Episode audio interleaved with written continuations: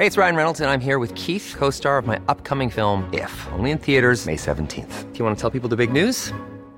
All right, I'll do it. Sign up now and you'll get unlimited for $15 a month in six months of Paramount Plus Essential Plan on us. Mintmobile.com slash switch. Upfront payment of $45 equivalent to $15 per month. Unlimited over 40 gigabytes per month. Face lower speeds. Videos at 480p. Active Mint customers by 531.24 get six months of Paramount Plus Essential Plan. Auto renews after six months. Offer ends May 31st, 2024. Separate Paramount Plus registration required. Terms and conditions apply if rated PG.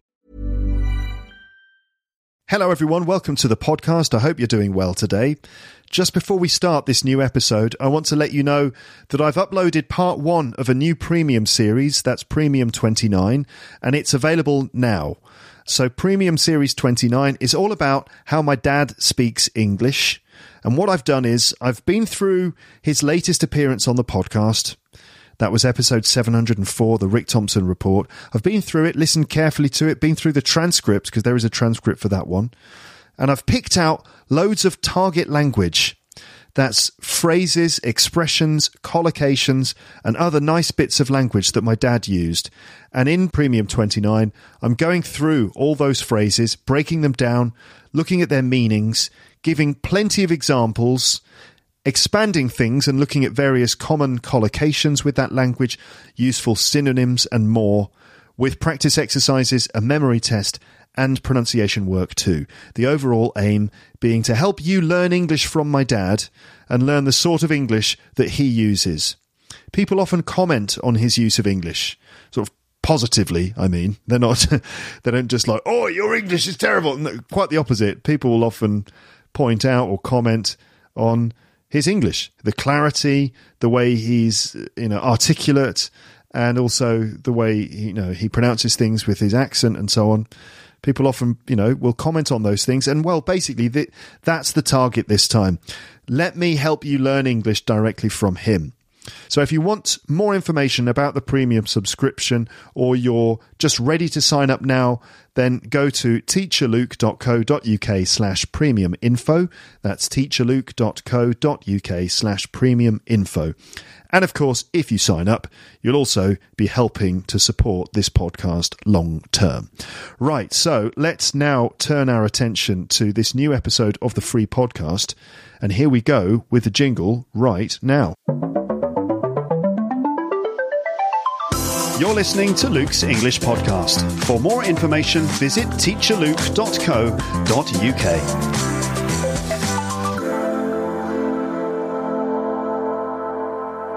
Hello, listeners. I hope you're doing well. In this episode, you're going to listen to a conversation with another Lepster picked by other Lepsters for an appearance on this podcast. This time, it's the turn of William from France, who came joint third in the competition. It was a tie between William and Robin from Hamburg, and Robin will be on the podcast soon as well. Right, so this episode is the latest in the Wisbolep series, and Wisbolep means why I should be on Luke's English podcast. And it was a competition I launched last year in which listeners sent in short recordings to persuade members of the audience to vote for them to be chosen for an interview on my podcast. So far, I've spoken to the winner, that was Awala from Syria, and second place contender Tasha from China. I've spoken to both of them. Let's now return to Europe and talk to William, who lives in France. Europe. I didn't mean to go at the end. Europe. Europe. um, let's now return to Europe. That's more like it, isn't it? Let's now return to Europe and talk to William, who lives in France. Shout out to all the French lepsters. Salut les Français et les francophones. Ça va? there you go. Salut tous les Français. Salut tous les francophones. Ça va? Um, shout out to all the French lepsters and French speaking lepsters out there in Lapland. William uh, is from France. So I think these Wisbolep interviews are really interesting and there's a lot to gain from listening to them. Sure, there will be some people who will decide that they just can't listen to another learner of English and only native speakers of English are worth listening to. I can understand that to an extent, but I do think that completely dismissing non native speakers of English like that is a mistake. Learning English is a complex and personal process, and I think there is a great deal to be gained from listening to other learners describe their experiences and methods of learning English. This can give you inspiration in terms of specific things you can do to improve your learning. And generally, it can give you a lot of perspective about what it really means to be a learner of English or a speaker of English as a second language or third language or fourth language or whatever it is. It can give you perspective on what proficiency really is, what fluency really means, how important perfection is compared to just having the initiative to just go out there and start using English. Also, it can give you a sense of camaraderie with other fellow learners, and it's very healthy to know that you're part of a community of similar language learners around the world, all of whom are trying to work on their English level in various ways. Some people are better than others, but everyone is going through a similar process. in fact, in fact, we're all learners of English in a way, including me, and it's wrong to think that learning English has a specific end point or conclusion to it. It's a never ending process, really, and there are always things to learn and ways to improve in terms of how we use this tool to communicate with people more effectively. Perfection is not necessarily the thing to expect from yourself or from others. It's a high ideal to strive towards, but if you only accept perfect English, then prepare to be disappointed, both by yourself and by others. Setting perfection as your ultimate goal is quite unrealistic and doesn't really reflect the nature of English as a pragmatic language. When you're using English in the real world, it's not necessarily about having flawless English, but about the results that you achieve with your English it's you know it's connection not perfection as the girls from all ears english always say. Um, so this doesn't mean that you shouldn't be ambitious or that you shouldn't try to do your very best in english. It's important to try to be better at english of course. But little mistakes are inevitable, holes in your knowledge of English are inevitable, and you shouldn't let these things stop you on your journey with this language. We have to try to accept that we'll make mistakes and we have to learn from them. You have to be philosophical about it. Another idea that strikes me as I listen to these WISBOLEP episodes is that curiosity and a willingness to take risks are really important. It seems to help your progress in English if you are willing to go out of your comfort zone a bit and throw yourself into situations that will ultimately help your English to develop. Be curious all the time and keep moving forwards in your quest to know more, learn more, and get more control over the language, even if you never really get to the end. In fact, there isn't really an end point. But be patient and don't let little obstacles get in your way. Suddenly, I feel, I feel like I'm being preachy. That preachy is a word that came up in the um, episode with my mum recently about philosophy and stoicism um, which was kind of like about how Stoic values can help you to uh, lead a happier life, basically. And I said at the end, you know, I hope you, I hope that didn't come across as being preachy. So be, to be preachy, P R E A C H Y, preaching is kind of like basically telling people how they should live their lives. Like you should do this, you shouldn't do that. Preachy. Uh, so to be preachy is the is the adjective, which is mean which means that you're sort of preaching at people or acting in that kind of way. So I suddenly feel preachy. But um, no, I do stand by the things I've just said. I think we can all accept that they're true. I mean, you know, in real life, in in actual practice, it can be you know difficult to put all these things into practice. And I, you know, I speak for myself uh, there in terms of my French. Like, you know, I have all these, I know all this stuff. I, we all know it's true, but do we apply them, these things to our, our language learning? Uh, not always. Actually, the thing is, another important thing is, is this, like, don't beat yourself up. We, you know, it's it's important to know all these sort of principles about what we should and shouldn't do as language learners. But actually, one of the main things is that we shouldn't really worry about things too much, and you shouldn't feel bad if you don't do lots of things that other learners do.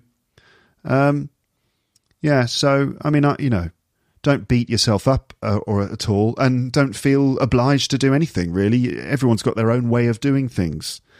That's kind of the point, I suppose. Just find your own way of doing it, and don't worry about other people take inspiration from from other people, but sort of like don't compare yourself to other people too much. Everyone's got their own way of doing this. Now, I could bang on about this kind of stuff all day, but I will conclude by saying that it's up to you to find your own motivation to keep going with English. There is no one perfect way. Everyone has to find their own path, and I think it's a long term thing. At the very least, certainly for the next hour or so, I hope you simply enjoy listening to William talking about his experiences with an open mind and a sense of curiosity, and don't underestimate the value of listening to fellow learners of English. Um, I, you know, I, I've said it before. I'll say it again. Try not to compare yourself to others too much, and equally, don't judge other people too harshly. Just try to take inspiration from other people's stories and examples. So this brings us to William from France. And in fact, this conversation demonstrates a lot of those ideas that I just mentioned. Just a little bit of background information on William before we start, just to give you a sense of the context from which he learned English. So William is from a town just outside Paris called Combe de Ville, which I think I've pronounced correctly, Combe de Ville.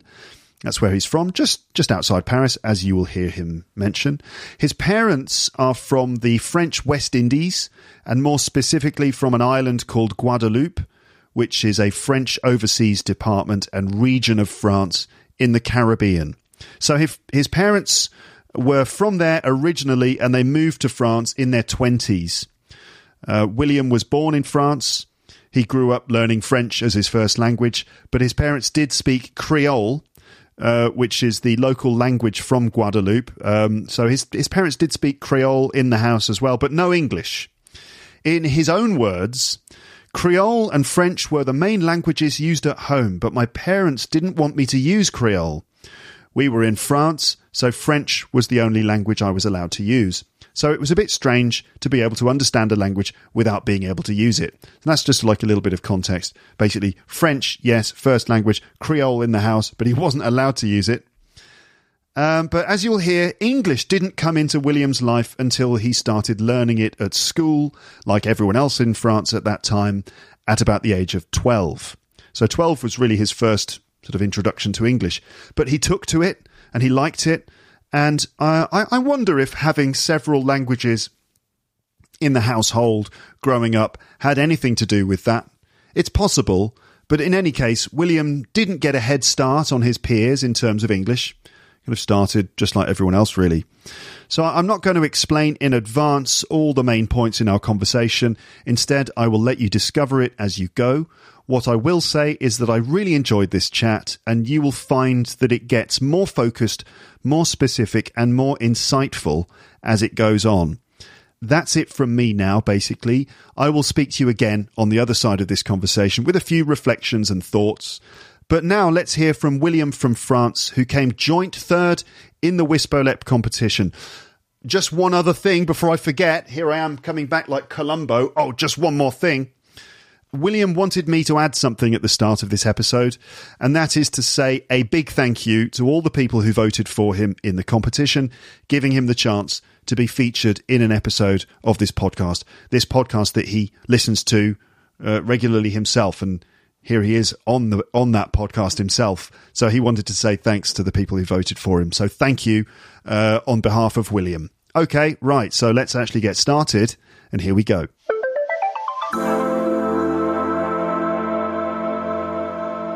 William, hello. Hello. Hello, Luke. How are you doing today? I'm great. I'm great. I'm great. Yes. Feeling a bit nervous, but, uh, you know, yeah.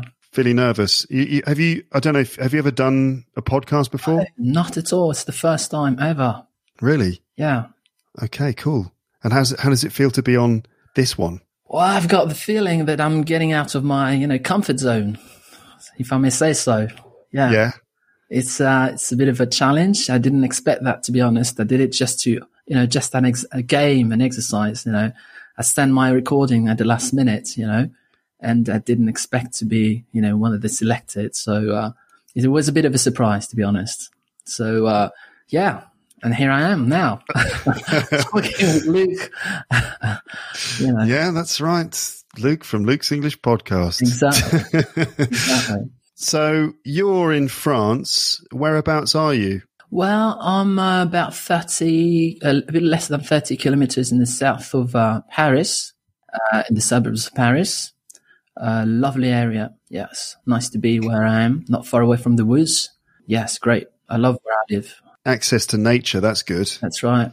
Yes. Don't get much of that round here. Oh. It's all a bit urban and built up, but that's all right lots of nice, lots of nice restaurants, which are closed.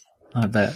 So, where are you from exactly? You, are you from that part of uh, France? What do you mean? Where I lived or where, where, where I was born? Where were you born? Where did you grow up? Well, actually, I was born in the north of Paris. Yes, in the north, yes, in the suburbs, in the north of Paris. But I've always stayed in Paris or in the area, in the suburbs. So I've always stayed there. And I lived mm-hmm. a little bit in England, as I told you in my recording, when I was in my 20s. It's the very beginning of my studies. Yes. You were in your 20s. Yes. Okay. Can I ask how, how old you are now? I don't know yes. if that's that's not a taboo question in France, is it? No, no, not at all. I'm 46 actually. Okay, very similar age to me. Yes, not yeah. I am younger though. Listeners. Yes, I know. I know. I'm a bit older than you. Slightly. Yes. Um, okay, so let me just ask you about your English, about learning English and stuff, because. I mean, are you are you different to like most French people? What do you, think? Difference in your level of English? It's hard to say. I could very easily talk to some of my colleagues in English from time to time, you know. But um, I don't know if it's a taboo, but we, it's a bit strange. We do not talk that much in English, you know, you know, between English teachers, unless we've got you know native speakers in the team.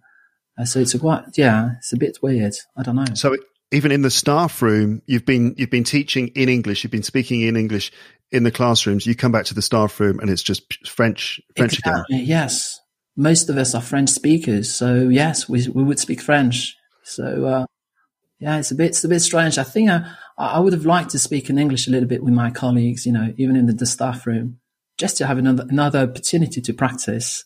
I think that would have been a good idea to do that it would be a bit weird, wouldn't it, for a group of French people to just speak in English with each other? Probably. I don't know. I don't know. Sometimes we do it, you know, but for a very short time. I don't know. It's uh, probably because in France, you know, we all maybe judgmental. Can we say that?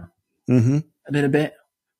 And uh, even though we we are experienced, you know, maybe we may have, you know, listen to the others speaking in English and say, okay, oh, that's funny the way he speaks. Oh, that's more American. Or maybe it's more British. I don't know. It's, uh, never talked about that. Never, never, you know, never tried, even tried. You, I guess you guys wouldn't be able to like switch off the, the kind of teacher mode. I don't know. No. Like you'd be analyzing each other and, and, and it, it wouldn't feel comfortable or normal. You'd be kind of, thinking about each other's grammar and it would make you feel self-conscious maybe. Probably. Honestly i don't know. I mean someone has to start and when it started then maybe we would follow but obviously nobody does it. But french is french is your language. You know of course yes, everyone's going to speak french. right. yeah. But we're english teachers. But you are english teachers. Yeah it's it's a bit of a funny one. Mm. uh, but i was wondering about france though in general. Mm-hmm. what's the kind of feeling in this country about the level of English generally among French people? How do French people feel about their English well, generally? I think that most people think that their English is a bit low, to be honest, compared to other European countries, for example. And we definitely need to change things so that people have a better level, a higher proficiency, you know, in English. But uh, we're working hard on that, you know. But um, yeah, that's what people say. We're not good at languages. We're not good at English. I wonder why. Probably because uh, we don't have lots of um, English programs, you know, or probably we do not make the effort to watch and to, you know, have more inputs in English and do things outside the classroom. Probably, and that's the reason why we don't make the effort. It's a bit of a pity, to be honest. I guess so. It's it's also a bit of a mystery too. It is. I, I, honestly, I can't explain it. I just can't. We could come up with lots of theories, you know, like the fact that a lot of TV shows don't get dubbed. Uh, sorry, a lot of TV shows get dubbed, and, and films that are shown on TV, mm-hmm. uh, most of the time things are, are, dubbed into French. That's right, and things like that. But um, yeah, it's it's an interesting one. So your English is good, right? I mean, I think your English is is is better than. I mean, I, I, having lived in France or Paris for about eight years now. Uh, thank you. I, I, think that your English is excellent. You know, so tell me about that. Like, when do you feel that you learned English? Then did you did you have exposure to English as a child when growing up, like more than uh, than other French people around you? Honestly, not at all. I mean, I started learning English when I was about twelve. you know, first started, you know, I even didn't start before. I mean, I started when I was 12 and then, you know, I, I just loved it. Loved, you know, songs, you know, read lyrics and I loved Michael Jackson at the time. So it was, uh, was fun, you know, to study the lyrics and mimic Michael Jackson and uh, other singers. But, uh, no, honestly, I ha- haven't had any, any exposure beforehand. You know, I don't have any English speaking family, nothing just love okay. it. I just love the way you could, you know, make new sounds different from French. And uh, when I, you know, started university, it was a, a real, not a revelation, but uh, phonology was something that I, you know, that really pushed my English, you know, into overdrive to some extent, I would say. So you started when you were 12. Yeah. Is that when you started like sort of um, a new level in school or something? Exactly. Yes. Okay. And so between the age of 12 and when you went and when you started university at what, 18? Yes, about that. Yes. Yes. So those six years, check out the maths. Yeah, that's right. Six years. Those, those six years, what happened in terms of you and English in that period? I was quite good at, at English. That's it. You know, just studied English and with the tools that we had at the time. That is to say, not much. You know, if you wanted to have some more information, you had to go to the library. No internet at the time. And um, I just loved it, listened to lots of English. But uh, it really changed when I studied, you know, um, high school and university. But my level was okay. It was normal for a, you know, 12 year old. Just sort of normal for a 12 year old. Yeah. Yeah. I had the same difficulties than in the others. And so when you came to university age, yes, about 18, I guess. Yes, more or less. What did you study at university? English, English language and literature, and we had other history and civilizations, you know, everything, phonology, phonetics, all these things, you know, related to English language. Yeah. I see. So, w- what was it that changed then when when did things? When did you get a significant boost in your English? Then, do you think? Mm, I guess when I started to go abroad, yeah, when I made the decision to to you know I wanted to push my English a bit forwards. You know, it was too academic. So yeah, yes, I said, if I if I want to be an English teacher, I have to go abroad. So I started with the States, just on a holiday, you know, for a whole a whole month. Then I came back and I say, okay, let's try. And I had the opportunity after two or three years at university you could, you had the possibility to, to go to an English speaking country. And because I knew a little bit of the States, I said, okay, let's go to England. And that's how it certainly started. Yes. And that's really what pushed my, my, my English a bit forward, I guess, for sure. Tell me about the opportunity you had to go to England. Mm-hmm. Where, where, uh, how did you have the opportunity and, and where did you go? Well, I don't know if you can do it now, but I guess so. When you study English and you want to become a, a teacher, well, you are offered the opportunity to be a language assistant in an English speaking country. It's part of the program. It's part of your studies where it's better, you know, to, to say, okay, I've been to England or, you know, I spent some time in, in England or in the US or in, in another speak, English speaking country. Because if you want to teach a foreign language, it's best to have some experience uh, in the country, you know, for, um, not just for a week or a couple of days, but for a longer time.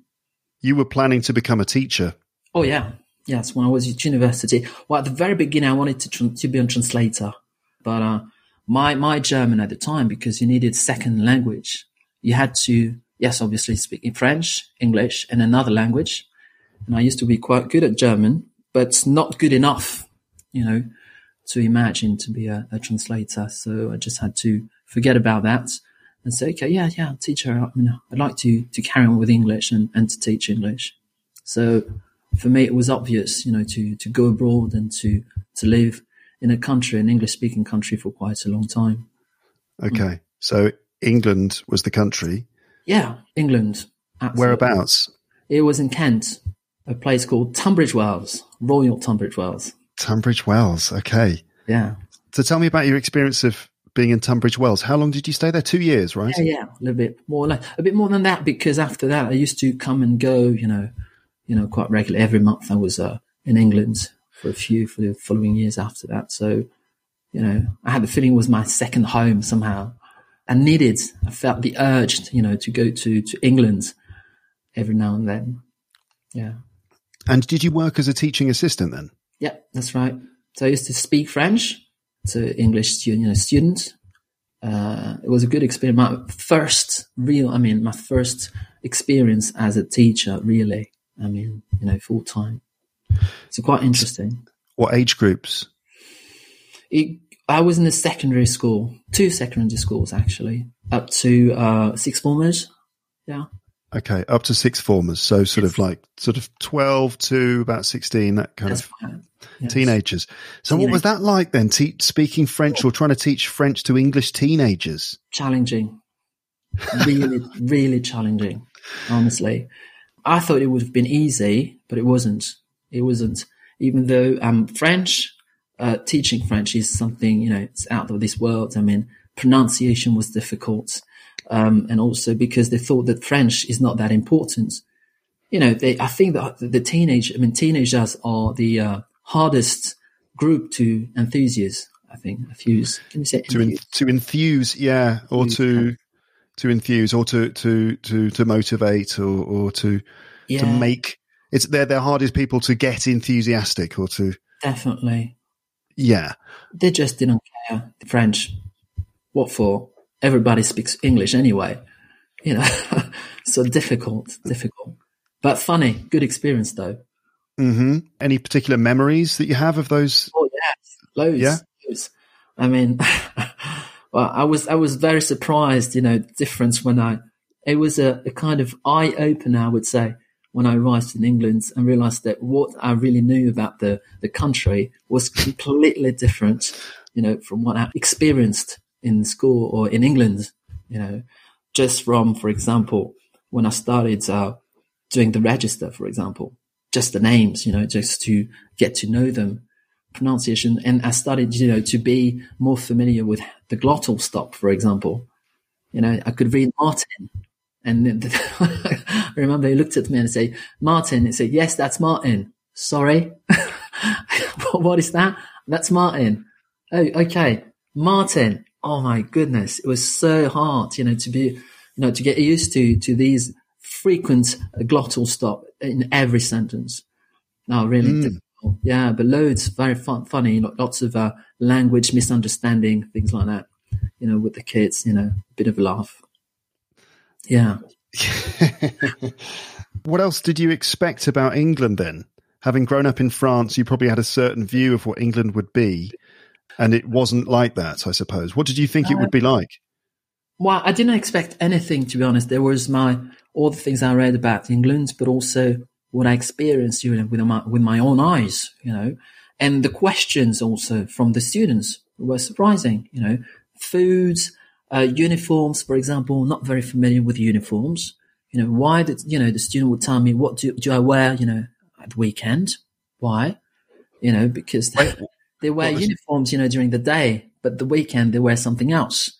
So th it was there. There were you know funny questions about culture and how we are, you know, schools, you know, um, in France and schools in, in England, and what's the difference and why you know we don't wear uniforms and why we wear everyday clothes, you know, during the week, which was a bit shocking for most of them, for example. Yeah, that's really strange. That's really strange for, for us. Like, I remember uh, taking French lessons at school when I was probably 13 or something, and we watched a video. We watched a few videos. One of them was like a video of uh, a group of French teenagers socializing. Okay. and it- was just so weird. Like one of the things was they all seemed to be dressed in really adult looking clothes. right. I don't know if this is going to make sense to you. Yeah. Oh, yes. But- I understand clearly. Yeah. Like for me, sometimes looking at French young people, it's like they dress like adults. Like they dress like. oh, it's hard to Like adults. Okay. I don't know, like kids in England, you get the sense they're just in kids' clothes. And obviously in France, you get kids just wearing like normal kids' clothes, like hoodies and stuff with a lot of picture images on it and stuff. But the kids in this video, maybe they were sort of like quite posh French kids or something. I don't know. But they were wearing like cardigans and nice leather shoes and like trousers and stuff. And, and that was weird. And then the other thing that was weird is that they were, meeting each other and they were all kissing each other on the cheeks when they met each other. And that's like, what? You know, that was weird. like them all kissing. They're all these kind of grown ups all kissing each other. Everyone seemed so sophisticated and so well behaved compared to us English like hooligan kids. I don't know. oh yeah, yeah. That was the kind of things, yeah, which were a bit surprising. You know, even though I knew it, but when you experience it, yes, that's different. Mm. Mm-hmm, mm-hmm.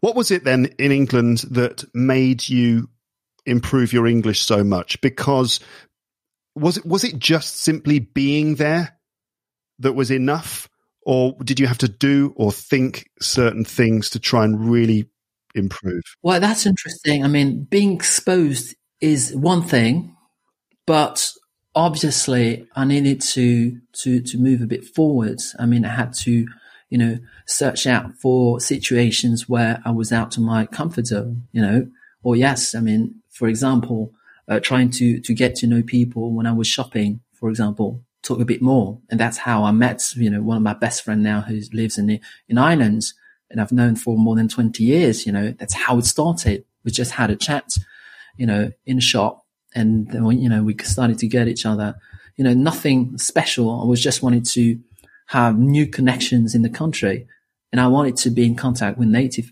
speakers, you know, and, um, yes, I met loads of people like that and, uh, I'm still in contact with them. They're very close and dear friends. And, um, yes, I wanted to be surrounded with lots of native speakers because obviously I was not the only assistant. You know, there were other uh, French people. And the problem is when you stay, you know, with uh, French people all the time, it may be complicated for you to sort of improve your own English. Even though uh, I had wonderful times, you know, with them, but you still need to to do something else, you know. To I wanted to make the most of it while I was uh, in England, obviously. Mm. So you actually had, you know, you really forced yourself to to yes. try and spend time with English people as much as possible mm. and so on. Okay. Did you, I mean, what kinds of things were you doing? Like, were you just kind of like hanging out with English people or did you get involved in any kind of clubs or, or, or like sport or music or anything like that? Uh, yes, sports, because, you know, there were lots of activities in, in the schools, you know, so I was part of a, of a team, a basketball team. But it's true that because, um, I made a couple of friends in England, it was like normal life as if I was in France, really. So I could be invited to their place and then we had other connections and, uh, and I realized that one of them, you know, could speak, you know, German. So that was great. And then, oh, that was wonderful, you know, to be in the middle of several languages as well. But, uh, obviously you start with one person, then you talk to another one, and then you've got a wide connection with other people. And that's great, you know, and that's how you start to have your own connections and, uh, you're more surrounded with other people, obviously. It's great. Yeah, just putting yourself out there. One friendship leads to another, and so exactly. on and so forth. Yeah, yeah. Okay. Yeah. Um, so then, coming back to France, then you, you you started working as an English teacher. Then, so you, where you had been previously teaching French in England, you started teaching Engl- English in France. That's right. Yes. How was that then? Um, which age group did you start teaching?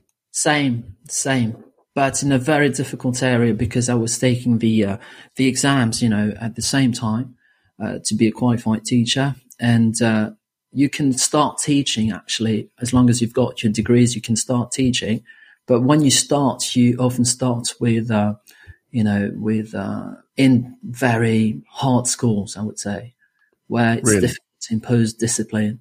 It was in a public comprehensive school and um, my first experience was um, traumatic. Yeah. Tra- traumatic. Oh yeah, definitely. Yeah. How? And that's it. Well, the kids, the kids, and I've just realised that teaching was much harder than I expected. And um, even though my English was quite good, even though I knew all the uh, the theory about teaching and everything, but I still had to impose discipline, and I was not prepared. I used to um, do lots of camps, you know, summer camps during the summer when I was younger. And I thought it was a bit the same. I know teenagers. I know what they're like, but it has nothing to do with that, obviously. Especially in these rough, in the rough schools. Oh, yeah. Yeah. And that can destroy um, a teacher, you know, forever and stop their career, you know, for good. And uh, yes, it was really hard, you know, to be a good teacher in, the, in those conditions. Um, so can you yes. give us some? Sorry, can you give us some examples of the sorts of things that you faced? Well, yes. First of all, um, I expected to um, to have a sort of mutual respect in the classroom, and in fact, the problem is at school, uh, lots of uh, students, you know, the pupils, they they're they're in the classroom not because they want to be there; they don't have the choice. So lots of them didn't care; they couldn't be bothered, you know, about English. So it is very difficult to find engaging lessons when they're just not motivated. Apart from that, you know, you had to impose discipline a lot, more than 50% of the time. You had to, yes, impose discipline, you know, to, you can, you can teach in those conditions. You know, they could very easily uh, start fighting, you know, in the middle of the classroom and you, no, no. And it just didn't care about, you know, threatenings, you know, warnings, nothing could, could help really. So that was particularly, Oh, knackering, I would say. Yeah. Yeah. Exhausting. Honestly, I mean, uh, after one hour, I was just, you know, oh, you know, I was, uh, I was just dead, really. Yeah. And how many hours did you have to teach in a week? Well, the thing is, when you start, I mean, a full time position is about 18 hours, so more or less. That's what I, I had, yes. 18 hours of actual contact time. Yes. Yeah. Okay. Wow. Sounds tough. And and did you find certain things worked? Were there some things that actually Oh, yes. worked? The thing is, well, you have to still do your job, you know. But obviously, there were, you know, some people who were interested and who, and you, you know, that was the only motivation. I'm going to do my work for them, my job for these, these kids, you know, these uh, pupils, because they want to learn. So why would I stop, you know, doing my job just because there are a couple of, uh, you know, well, youngsters who want to be a sort of, a, I don't know, want to be Rebels. yeah, rebels. Like, yeah. the- Yeah. So okay. So like some, uh, most of the students were were kind of up for it, but then there were just some elements that would kind of ruin everything. you know, that can be that, that that can be very difficult for a teacher to witness, you know, his work and, and say, okay, no, it's not working. I'm not going anywhere. That that can be devastating. Hmm. I I mean, what's it's, may- I don't know if you know, but like, what do you think is a solution to this? I mean, uh, where does the answer lie? I think you just need to get prepared. You know, you've got to you to get the tools at the very beginning because uh, uh, you need to know how to handle these kids. You know, and some teachers are just made for that. Like, what? What? I mean, that's not my personality. I mean, some of them, you know, I've got, I've, I know teachers who are very charismatic. Wherever they go, they can impose discipline, you know, with a blink, you know, in the blink of an eye. You just, they, they just respect. You just know that. And for others, it's just harder, you know, Mm. and they're just like that, you know, they're just this kind of tough contact with the kids. Just love it. And they, they, they manage to do something with them. Uh, I'm not this kind of uh, teachers. I don't think I am. And so, how many? How how long were you working in that kind of environment? two years, and then I said, "Listen, no, I can't do that anymore. I'm going to do the adults." How many? How many years? Sorry, I didn't catch it. How many years? Two years. You know. Two. Yes, I said, yeah, it's too much for me. And I said, uh, this is not a kind of public. I, I don't want to impose this. I want to teach English. And that's how it started with adults afterwards. You know, I wanted to have motivated, uh, people, you know, public, you know, who, who's willing to, to learn, you know, and to, um, yeah, and it helped me, you know, work on my, on my, on my, on my job, you know, more efficiently. And, uh, yes, I love that. It was very interesting. So you you ended up you, you work in an engineering school now. Yes, is that what is that what you moved to? Yeah, because I, I, I taught a variety of of of, uh, of uh, people. So I did adults, yes, and then I came back to now I work in a private school, comprehensive school, and a few hours in an engineering school where I have uh, adults. Yes, I teach adults, which is great as well. Yeah, it's good, isn't it? Oh yes, I like It's it. one, it's wonderful, actually, isn't it? It is. When the when the students are motivated and keen, there's just no end to what you can do. they're very short, you know, yeah, they're very um, small groups as well. So it's very good for you know, to, you know, when it comes to, you know, converse, you know, have longer conversations and, uh, nothing to impose, you know, no discipline at all. Mm. That's, it's good. I like it. Mm, wonderful.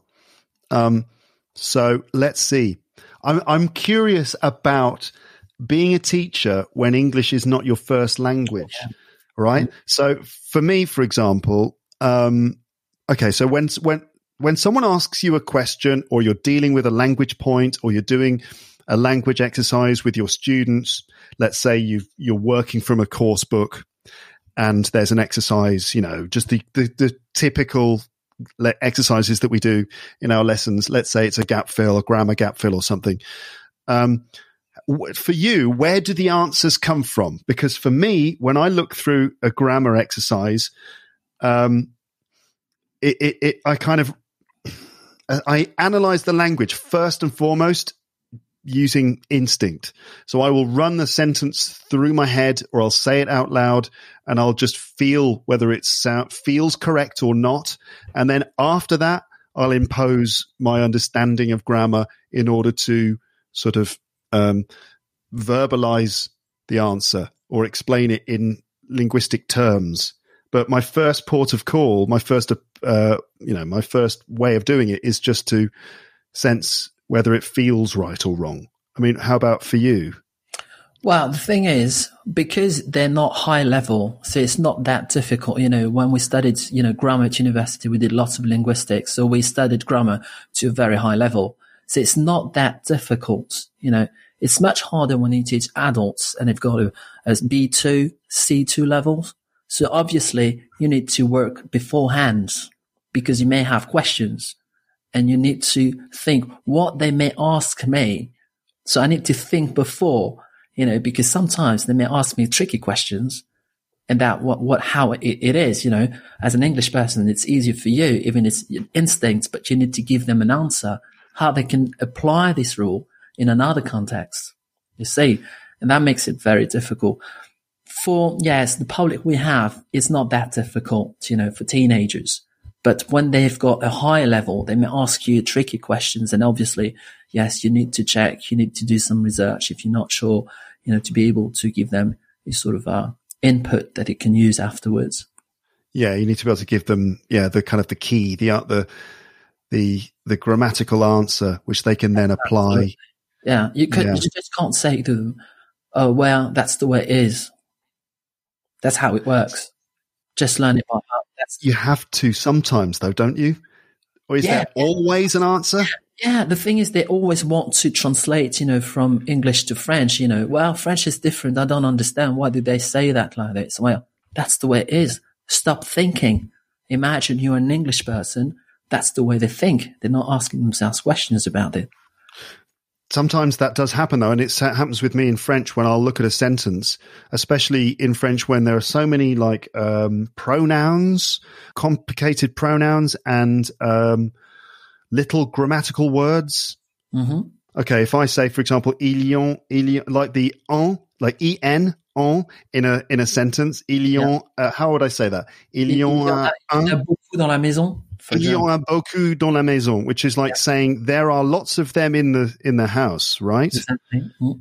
Il y en a beaucoup dans la maison. But so in English, it would be there are. That's in French, il y, il y a. That's right. But the en, anyway, basically, I, I, am not really good at good enough in French to give a, a, a coherent uh, analysis of it now.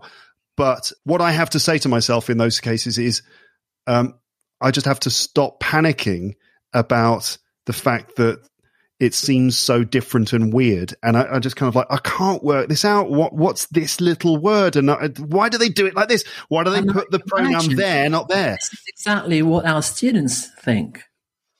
Mm-hmm. Exactly. English. Why would they use this little word in that, you know, very specific place? Why? Some of them are very stubborn. But at the end of the day, you need to tell them, well, that's the way it is. You know, of course you give them an explanation. You try to, but when it's obvious and that's the way it is and there's no real explanation, how can, what can you do? You just have to surrender to the language, don't you? That's right. You're just going to be like, okay, fine, I'll just accept it and just go with it. Exactly. Well, you, sometimes that's what you've got to do. There's not a real answer for everything, to everything. Mm-hmm. Yes, of course, mm-hmm. there are rules. Yes, you can apply them. But sometimes, you know, the more you sort of uh, accept it, the easier it is, you know, and then it comes naturally. And then you know that language, you know, you just speak it, you just use it, and you just know it is, you know, because do you think that they will explain how they use English in the future? No, they would just, just use it just like this. Okay. And they're not going to justify everything they say. Yes, I should say that because that's the rule. Speak spontaneously. It's a shortcut. It goes faster. Yeah, exactly. You've got to kind of feel it. Yes. And if you, if you get too caught up in the grammatical side of things, that can actually hold you back, can't it? It's a weird balance to strike. What, what, what, what do you think about that? Like, how much do you think people should be focusing on grammar, and how much should people be focusing on just this nebulous English thing for communication, which is hard to understand or explain? The thing is, we're not supposed to do lots of um, grammar with our pupils. We're supposed to explain to them in a context, you know, why they use should, why they use other grammar point, whatever you know, mm. in a context so they understand it and they understand the rules by themselves. Okay. Not going to explain them in details. This is the rule and then give them examples. First of all, you give them the context, the examples, and then you explain and you make them understand how it works to make it more natural so they can use it by themselves. Yeah, you just present the language in context and the kind of, in a way, language as a system. We're all designed to kind of use language. Mm. And if we just focus on understanding it, then the, the, the sort of language systems like grammar sort of work themselves out exactly in our head. It's very mysterious, isn't it? Really, it is. It is. How about you then? So, having lived in England, say 20 years ago for a couple of years and going back and forth a bit, how do you manage to maintain your level of English? Well, that's the whole point, you know. when you're young and you spend a long time, you know, uh, teaching, I mean, not teaching, but learning and uh, studying English at university, it's easy. But when you've got a job and when you're an English teacher, that's what I was saying my recording. How do you keep your English up to date? That's the thing. And uh, I think one day I said, well, I've got to take a good look at myself, you know, question myself and say, okay, I have the thing I have reached a certain plateau how can I move forward? Because as I said, there are always situations where when you don't know certain words or when you keep questioning yourself and, uh, and it's good to sort of, um, practice all the time. So I said, how can I do that? And, uh, that's how I discovered your podcast, by the way. Mm-hmm. Uh, I needed to be exposed to more English because uh, I didn't have the opportunity to move that much to England. I couldn't speak that much to my friends as well, because even though I've got friends, okay, in England and uh, contacts in the US, it's, I can't speak to them on a regular basis. How do you keep on practicing? So yes, platforms like italki, for example, I talk to hundreds of people, honestly. I would say 100, more than that. Yeah. In what way? In what way? In what, in, cause italki, there's like three different ways you can talk to people. Yes. There's like paid teachers, community tutors that you pay for, but they are not qualified teachers. And then there's language exchanges. That's right. Well, which are free. I've, I've, done all. I've done all on italki. Um, and, uh, yes, I gave lessons, uh, you know, French discussion on italki. And I also found, um, language partners and uh, it took quite a long time before I actually found people who I got on well. You know, this takes time, to be honest, to find the perfect profile. And the person's got, um, you know, a high, I would say, commands of French, uh, who's native, obviously, but who's got a high, um, you know, proficiency of uh, French, who you can talk to. And, French. Yeah, French because if you've got because what it, what was good was you know swapping languages. I wanted to talk to an English person, but I wanted you know sort of win-win conversation. You know, somebody talks in French and I talk in English, and then we do vice versa, in order to sort of uh, it, it couldn't be just one way. Otherwise, it would have been you know sort of uh, teaching English. You know, I don't know. So in your in your in your language exchanges then that you're talking about, Yeah, yeah. You- so I think French. you do you, you, sorry you do about 30 minutes. I'm, I'm imagining it's Well- 30 minutes english and 30 minutes french or, or, it's what? not it's not that it's not that accurate to be honest. It's not like okay let's talk 30 minutes let's just speak okay? Sometimes it can take one one and a half hours. So i won't say 45 minutes. Sometimes we're just speaking english or sometimes we're just speaking french the whole time you know but it comes just naturally. It just naturally was just swap languages you know because we're good enough in both languages to just swap from one language to the other you know, and it takes time to find someone who you can talk to, you know, uh, who you can share lots of things, can be everyday things, very serious things. And, uh, I think that really helped me. And it's, I mean, it's still helping me, you know, to sort of improve my English. And also because I, I want to be able to, to keep talking to my friends as well. You know, I can't just stop because I don't speak to them for, let's say, three months my English is going to decrease. And then when I talk to them, I'm like, oh, difficult. And I just don't want that. You know, yeah I just want to have an English ready to be used anytime. just ready to go Exactly. kind of So- thing So yes, and uh, that's that's what I do. That's one thing. And strangely enough, I mean, uh, I've met uh, a couple of persons.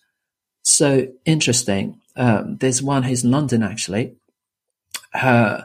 who's got a very good uh, level of French, and uh, who who likes a lot, you know, literature, writing, and everything. And uh, sometimes she just gives me subjects to write about, and she corrects it in English. You know, I write in English, and then she corrects it and say, "Okay, you could write that like that," and everything. And it's um, it's great because that that also helps me improve my my my writing as well. You know, that's a language exchange partner is it yeah. and does she do you do the same kind of thing for her too Well, if she wants to, yeah. But obviously, that's what she offered me. I said, "Okay, yes, I'm. You know, I'm up for it. Yeah, why not?" Yeah. Yeah. that's you know, that's I said amazing we were having a conversation. I said, well, I'm trying to write in English, but I can write in English, but the thing is I need someone to proofread me or to, you know, review or I don't know, correct everything and proofread my, my, my writing, you know, and it's good also from, I would say from a native point of view to have, even though my English is correct, I would say, but would it be colorful or as idiomatic as an English speaker would write, you say? And that's what I'm trying to do. So yes, even though it's not wrong, but sometimes I'm a bit influenced by the way, the fact that I'm French, you see. So, and that's, and she's very helpful. So we can speak, we write a lot, we talk about everything. And, uh, and I also talk to another person who's uh, American as well. And, uh, strangely enough, I talked with her and she said that she, um, she, her husband actually, she's retired and she's got such a wonderful level of French. And I'm just, in- you know, I'm just, these kind of person are very inspiring. How could she be able to keep practicing her French, you know, at 70? You know, I'm surprised. And she's an 86. She, doesn't live in France. She lives in the States. And she's got, uh, this, uh, writing group, uh, a writing group, um, that's, uh, that was created about 20 years ago. And she asked me to join it. I said, let's do it. Once again, another way to, to sort of, um, go out, you know, to get out of my comfort zone and say, okay, I know that I would have to use a very high level of, of English, you know, to be able to be, I don't know, to join the group because they're all native speakers. So I'm not supposed to be a writer, even, you know, let alone, you know, a native, uh, writer. they're writers they are all native english speakers that Yeah. it's a writers group for just people who like to write in english and they're, Some and they're- yeah. writers. Yeah. I see. So you're you're you're kind of part of that group. That's amazing. Yeah. Yeah, So- it is. Yeah, it's great. So the thing is that it takes time and effort to find the right people. And I mean, if you know, if we're talking about italki, as I mentioned, the three different ways of doing it, language exchange partners are are free, aren't they? Because it's basically like a social network That's where you can you can try and meet people who who who want to do language exchanges. Well, But yeah, is, you've got to, yeah. yeah, absolutely. you got to you got to um, do a lot of searching until you find the right person who fits the right kind of profile for you, and don't give up. Oh yes, yeah, you need to do things, you know, lots of, uh, yeah, you, you've got to, once again, to, to be able to doing things outside, you know, as long as it's entertaining. I like talking to people anyway. It's entertaining talking, even if I, it's just, you know, for a few sessions, it's quite, it's still interesting to talk to these people, you know, it's, mm-hmm. um, even though it doesn't last in, in time, but it's, it's still very entertaining and you learn, it's still learning everything is a you know is an excuse for me to learn English once again, and I just yeah do it. Where does your motivation to do all this come from then? Obviously, you've got the fact that you work as a teacher and you've got a professional reason. You've got to maintain English so that you can do your job properly. But um, it's more than that, isn't it? Where where does it all come from? Where does this motivation well, desire come from? As Luke Thompson says, I have a particular set of skills. well, I don't know. Well, I don't. I don't know, uh, Luke. Um, um,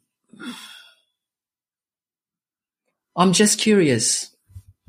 I'm just curious, and I think I genuinely think that if you want to improve, and if you want to keep a high proficiency in in the language, you definitely need to be curious. You know, keep looking, keep searching, be interested. You know, and uh, talk to people, be surrounded with native speakers, you know, you know, even if it's a short time, a short period of time. These are all excuses to sort of improve it. How does it come? You know, where does it come from? I just don't know. I just, uh, I just know it's it, my, my journey is not finished. I mm-hmm. just know that all my life I will have to learn, keep learning all the time. So it's not a pressure. Sometimes it is because, as I said, I'm, I'm a professional. If you're not, well, people will say, "Oh, your your English is good," but I'm I'm an English teacher, and as a foreigner, you just don't want to find yourself in embarrassing situations. What do you mean? I mean, embarrassing situation. It's not embarrassing. It's it's just that uh, in France, I really have the feeling that uh, because we're English teachers, we're supposed to be to know absolutely everything. Yeah, perfection is what's expected. Exactly. I mean, and that's why I said to my student, I don't know everything, you know, and if I don't know, I'm going to look for it because I'm still learning as well. It's just that I'm much more advanced than you, but I'm still a learner, even if I'm a teacher. You see, I would never say to, I've no, I know I'm an English teacher. I know everything. That's not true. You know, sometimes I just listen to things. I'm like, what is that? What is it? I don't understand really, there are times when you're listening to things and you don't understand yes, what's being said. Of course, yeah. I mean, if I because I, am trying to get exposed to a variety of accents, and obviously, if I'm you know quite comfortable comfortable with the uh, English language uh, when it comes to American or you know Northern languages, you know like uh, Scottish or even Welsh. Well, Welsh is another language. I know. I mean, I'm lost. You know, and yeah, if you if you listen to like a Glaswegian just speaking normally. I mean, that, oh, yeah. that's really difficult, oh, right? Be, yes, really difficult. So yes, no, this is a bit of ex- extreme, but uh, it never ends. Never ends. Yeah, it's like English proficiency is like a continuum. It's there is no end point. Oh, I mean, even me, I mean, if we're talking about this, you know, I feel also like a learner of English in a way. I know that sounds ridiculous. Some people are going to think that sounds ridiculous because I mean there are things I don't know. Like for example, I mean, sure, I I grew up with the language, and so I have a certain le- uh, level of ease, and it is my first language, and so you know I speak like English people do, and so I've got that built-in level of ease and um, yeah, understanding and proficiency and naturalness with the language. Uh, but there are tons of things I don't know, and and and um, tons of issues I have with my own writing in English and so on, where I'm writing things and I'm correcting myself, and I'm constantly feel like I'm on a on a journey to being a better communicator. Um, it's it's in English in this case, but it's not just about understanding the rules of the language. It's just it, it's so much greater than that.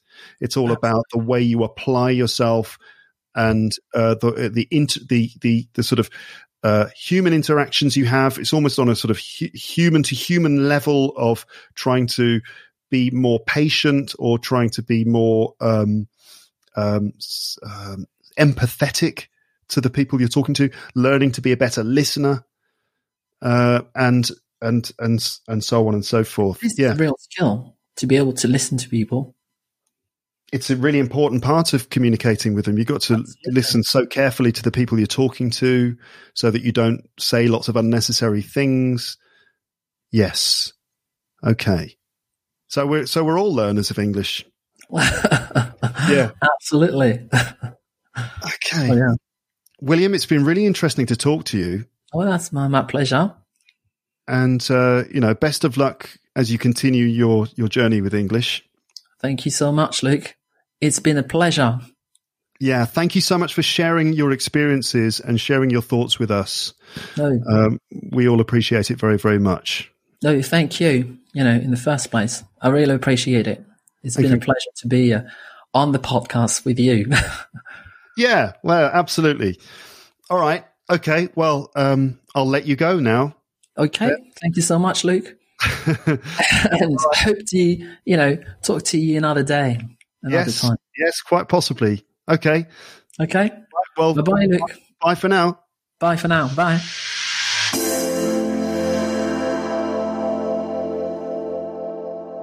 So that was William from France. I really enjoyed talking to him. He's a lovely guy. And here are some of the things I took away from this. Here are some thoughts and reflections. I'll probably be repeating things I said in the introduction a little bit, but you know, that's what I do, isn't it? That's my thing, isn't it? Repeating stuff. Actually, I think I repeat things. I do repeat things sometimes, but largely that's just because sometimes it's necessary, I feel. Anyway, it's all right. It's okay, Luke. No problem. All right, fine. Repeat. It's your podcast. Repetition is the mother of skill. Isn't that it? Repetition is the mother of learning. Something like that. I'm not going to go off on, on a tangent on that again. Like, if repetition is the mother of learning, who is the father of learning? And anyway, never mind. Um, so, here are some reflections based on that conversation. So, again, English is a journey, it's not a destination. Um, there is no end point in terms of learning English. It's like being a musician or a sports player, right? You just something you have to just keep doing and doing and doing all the time in order to maintain your level and and to just push yourself further. But there's no limit. It's not like any guitarist one day is kind of like, right, well, okay, that's it, I'm done. The guitar is finished. You know, no guitarist has ever done that. They, everyone has to just keep working and working and working. And similarly with with sports players, you know, there's there seems to be no limit. Um, people just keep managing to run faster and faster and faster. I don't know if there's like a, a limit. Maybe eventually athletes will train to a certain extent where they're like, I can't literally physically cannot run any faster. The human body has reached its its absolute pinnacle, and if if we push it any further, the the you know the legs will fall off, or you know we'll go back to the future or something. I don't think that's the case. What am I talking about? I'm basically saying that there is there's no end point. It's just a process, an ongoing process, and learning English is the same thing. Like being a musician or a sports player, there's always training to be done and room to improve in terms of technique, general fitness and fluency, and so on. You have to practice all the time, and there are always ways in which you can gain more control and more efficiency in how you use English to express ideas. It comes through practice, practice, practice. This is true for native speakers of the language as well, including me. I see myself as a work in progress too, in terms of how effective I am as a speaker or writer of English. Finding language partners for language exchanges can be a great way to get regular practice into your life but you have to find the right person, and this can take a long time. But don't let that stop you. Keep searching, keep talking to different people until you find someone who is right for you. This could be true of one to one teachers as well as just language exchange partners. Sometimes you need to shop around a bit. Remember, like William, you can find language exchange partners, conversation partners, and English teachers on italki. I mean, this is a well known platform now, isn't it? Uh, but if you're thinking, where do I find these people to speak English with? Well, you, you know, you can do it online, italki. italki is both a sort of marketplace for online teachers, but also a social network. okay, uh, which you can use to find other language learners from around the world. And that could include fluent English speakers who want to learn your language. And like William, you could just informally set up conversations with these people and spend some time speaking English and sometimes speaking in your language so they can you can help them. And if you get the right person, that can be an invaluable source of practice for you. So consider using italki. To sign up for italki, you can still use my link which I don't generally I don't generally promote them at the beginning of episodes these days, but you can still use teacherluke.co.uk slash talk. Okay, teacherluke.co.uk slash talk. You can still use that. And if you access italki through that link, uh, and then buy some lessons with a teacher, italki will send you a discount voucher worth $10, which you can use next time. But you don't even need to buy any lessons, really. You could just sign up for italki and you know create a profile and then start using their social network and try to look for language exchange partners and keep searching. You're right. The point here is be patient be dedicated keep searching. Don't give up. And you could find someone who you can practice your english with on a regular basis. In a mutually beneficial way you can help them with your language. They can help you with english. It could also be a, a way to make new friends as well all right. But, you know, search, shop around. You're probably going to meet some people who are a bit rubbish. I mean, not just in terms of their language level, but, you know, they just might be sort of time wasters or unreliable. You're going to have to probably go through a few people. A bit like dating, isn't it? In a way, it's like language dating. You've got to go out with a few people who disappoint you, or you've got to have a number of relationships that don't really work. But, um, and you you might feel, oh, this is I'm I'm never going to find someone. I'm always going to be alone. This is horrible.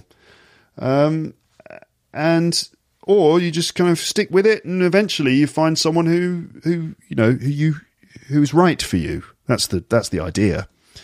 Um, and finally, generally, I would say stay curious about English, especially in terms of learning about how the language works in order to work on your grammar in a sort of organic way. So just be curious about, hmm, why is English like this? And I mean, it's perfectly natural to to be frustrated with the language. Like, uh, why? Why do they do it like that? Why is it that structure? Why do they have all these weird exceptions and things? Totally natural human reaction, but to at some point you've got to just say, "Well, that's just the way it is," and you just got to accept it and go with it. Um, Okay, so but anyway, stay curious about how the language works and just you know trying to work it out. And and referring to to grammar books or language reference books can be helpful.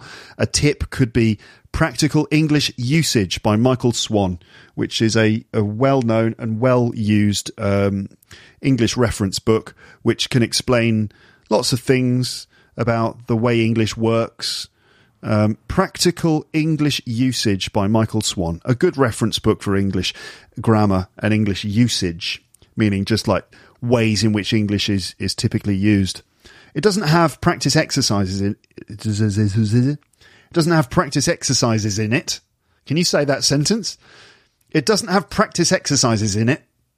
Exercises in it doesn't have practice exercises in it. you see, even even I struggle with English sometimes. Even me. um, right, let me try and say that sentence again. Okay, it doesn't have practice exercises in it. Ha! Can you do it?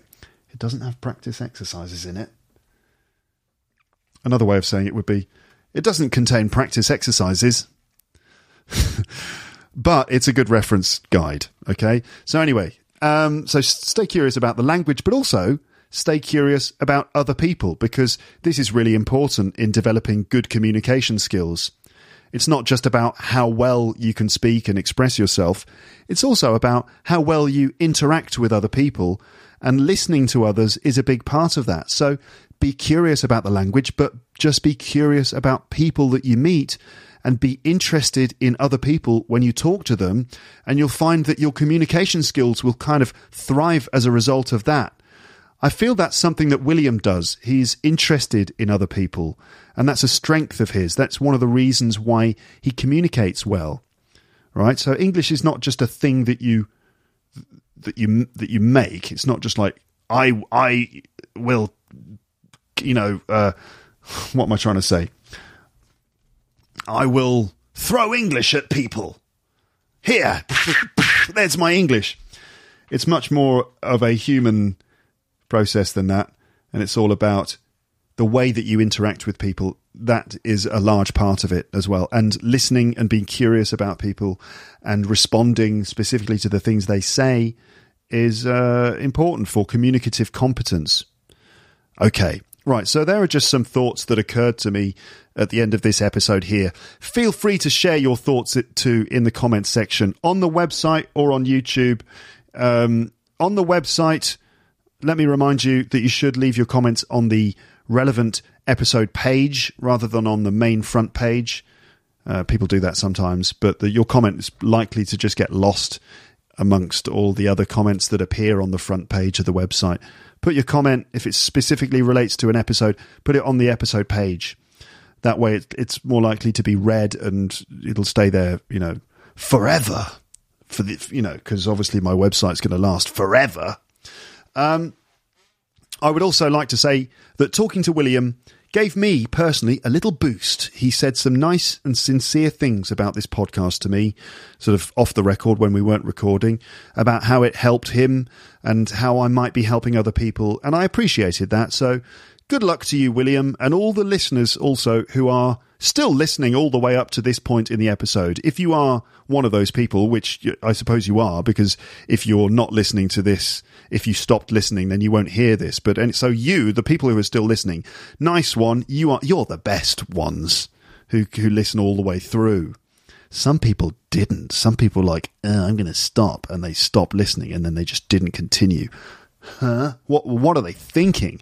I don't know, but uh, but not you. Oh no! Look, listen to me buttering you up for some reason. I'm not buttering you up. I'm not trying to flatter you. But uh, you know, anyway, I'm, I guess I guess you know, still feel good. Give yourself a pat on the back. Right there, you go. Permission from me, as if as if I'm someone who has the authority to tell you to feel good. But I mean, someone's got to tell you, right? There you go. You have permission to feel good about yourself now. All right, nice one. Uh, okay. Right, well, that's pretty much it from me. I will speak to you again in the next episode. Again, a reminder that I am working on Premium Series 29 at the moment. It's called What Did Rick Say? And it's all about English that my dad used on the podcast recently. And so, premium subscribers, look out for new episodes in Premium Series 29 arriving soon. teacherluke.co.uk slash premium info for more details and to sign up. But otherwise, have a lovely day. Now, you know what? Guitars here. I'm going to try and sing a song. I've so talking about, for example, always trying to improve and practice and stuff like that, and maybe um, having some modesty, or maybe even um, what? What am I trying to say?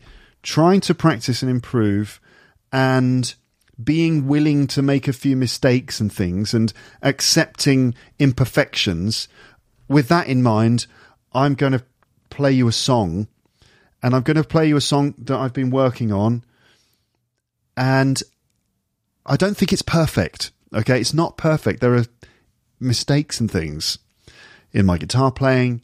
Maybe I'm not perfectly in tune in my voice, but actually, the spirit of this episode is all about um, just doing it anyway. Okay, and focusing on the positives. So I'm going to play a song to you. Um, the song is "Don't Let Me Down" by the Beatles, which many of you will know. Um, I'm not. I don't need to to to say anything about the song really. Um, you can find the lyrics. I'll, I'll link the lyrics on the page for the episode. You can listen to the lyrics and try and work out what the song is about. Ultimately, you know, it's a love song. Basically, you can you could probably go deeper into the lyrics and try and speculate about what John Lennon really meant and what if there are any double meanings in there. Uh, but um, yeah, I'm going to play a song for you. I hope you like it. Um, all right, and then the jingle will arrive at the end of the song. So before I start playing, I will give you the usual bye bye bye bye bye, which I'm going to do now. Okay, thanks for listening. Hope you like this song. If you don't like me singing, you can stop listening now, and everything's fine. Otherwise, keep listening, and thank you. Okay, all right then. Speak to you soon. But for now, goodbye. Bye. Bye. Bye. Bye. Bye.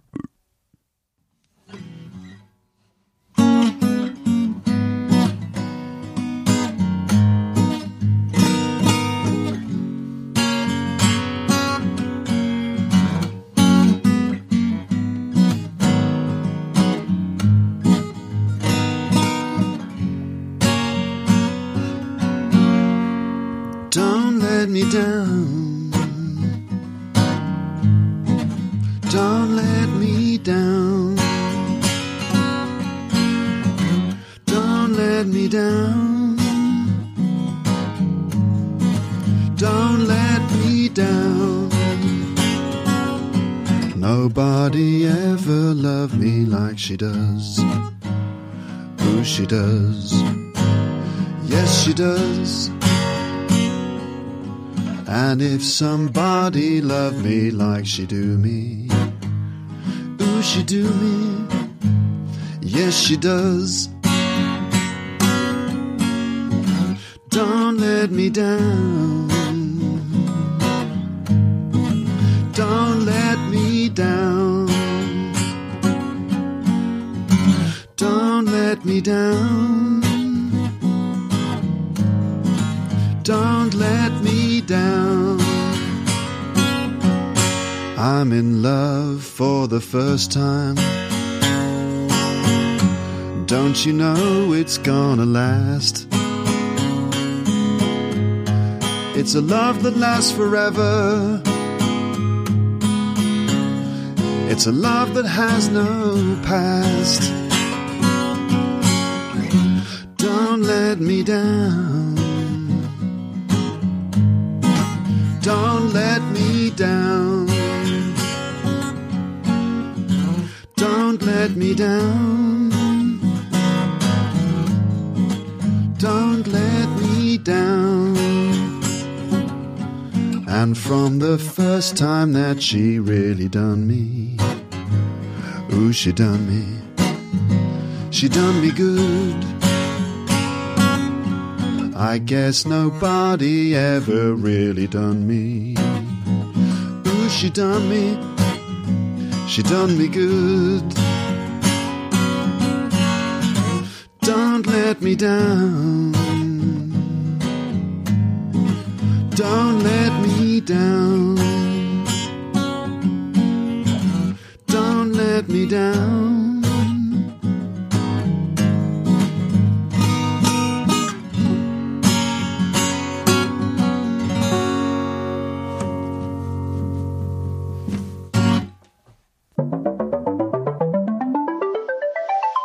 Thanks for listening to Luke's English podcast. For more information, visit teacherluke.co.uk.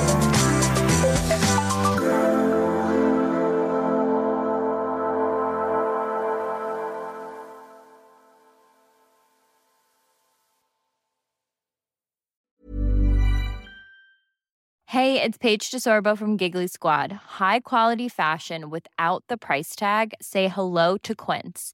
I'm snagging high-end essentials like cozy cashmere sweaters, sleek leather jackets, fine jewelry, and so much more. With Quince being 50 to 80% less than similar brands. And they partner with factories that prioritize safe, ethical, and responsible manufacturing. I love that. Luxury quality within reach. Go to quince.com slash style to get free shipping and 365 day returns on your next order.